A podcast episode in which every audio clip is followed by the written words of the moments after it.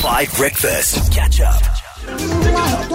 Oh, it's my favorite song of the year. Adore You from Fred again and Obongjayar. It is 8.10 in the morning. You're on the best morning music on your radio. Now, I need to give you a quick heads up. If you are in the Table Mountain, Paarl, Simonstown, Franschhoek, Hout Bay, and Stellenbosch areas, tuned in to 5, we have received information about planned service interruptions on the 5th and the 6th of October. That's tomorrow. And what's the day after that? Friday. It is Wednesday. Yes. Okay.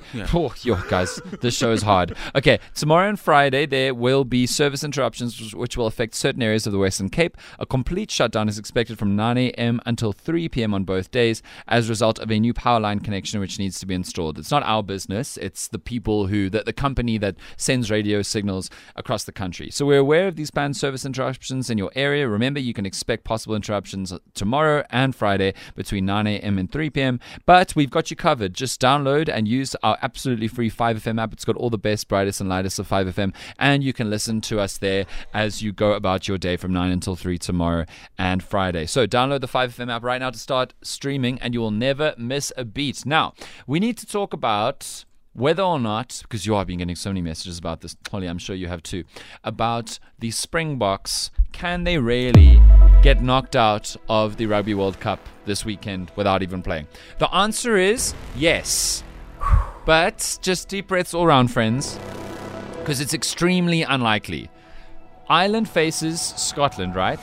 There are 20 different scenarios for the final pool standings based on that game. But the idea is that there are five teams in the group and only the top two go through. Now, Romania and Tonga Shem, participation award, they're not involved. They've lost all their games. South Africa has got, Holly, correct me if I'm wrong, 15 points. Yes? Yes. because you get four points for a win. We have three wins, and then you get bonus points for a variety of different things, like if you lose by less than seven, which we did against Ireland, or if you score try f- score four tries in a game, like we did against uh, Romania and Tonga. So we have 15 points, right? And then it gets complicated because Ireland have 14 and Scotland have 10, and they face each other. We have no more games. There is one.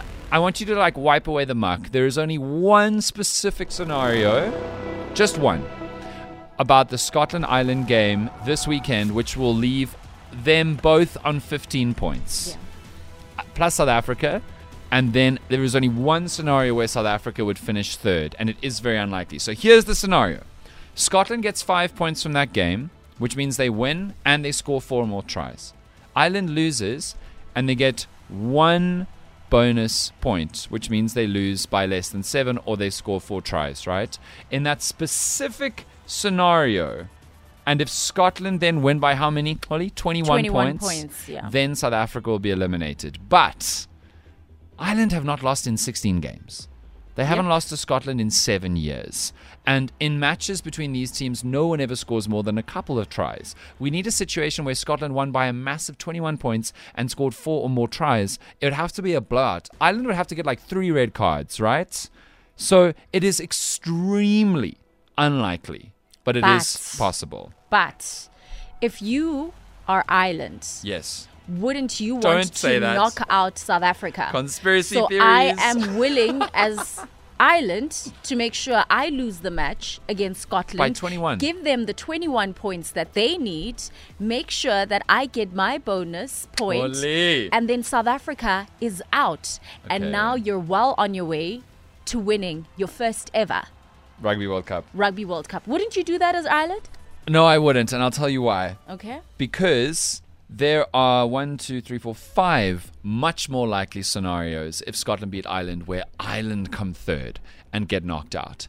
And the difference in those points is like a point here, a point there. So if you're Ireland and you play the game of trying to lose in this way, it could so easily go wrong and then you get knocked out. I don't think so. It's a calculated risk that I would take because I would. The way You'd things are standing at the moment and, and how hopeful we are, we could actually meet Ireland in the final. I know. And so Ireland will want to make sure that the biggest, the strongest team is out of this competition. By throwing a match. I would throw a match.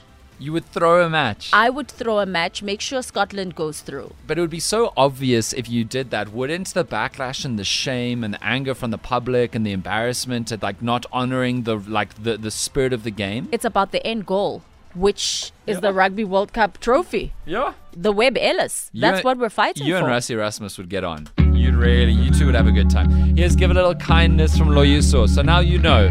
Throw away the muck, don't panic. Morning, morning, guys. I mean, to say that Ireland gonna throw the game makes no sense whatsoever. Ollie, over to you. makes no sense. Ireland beat South Africa, as well as Ireland are the number one ranked team in the world. They thrive to beat good teams.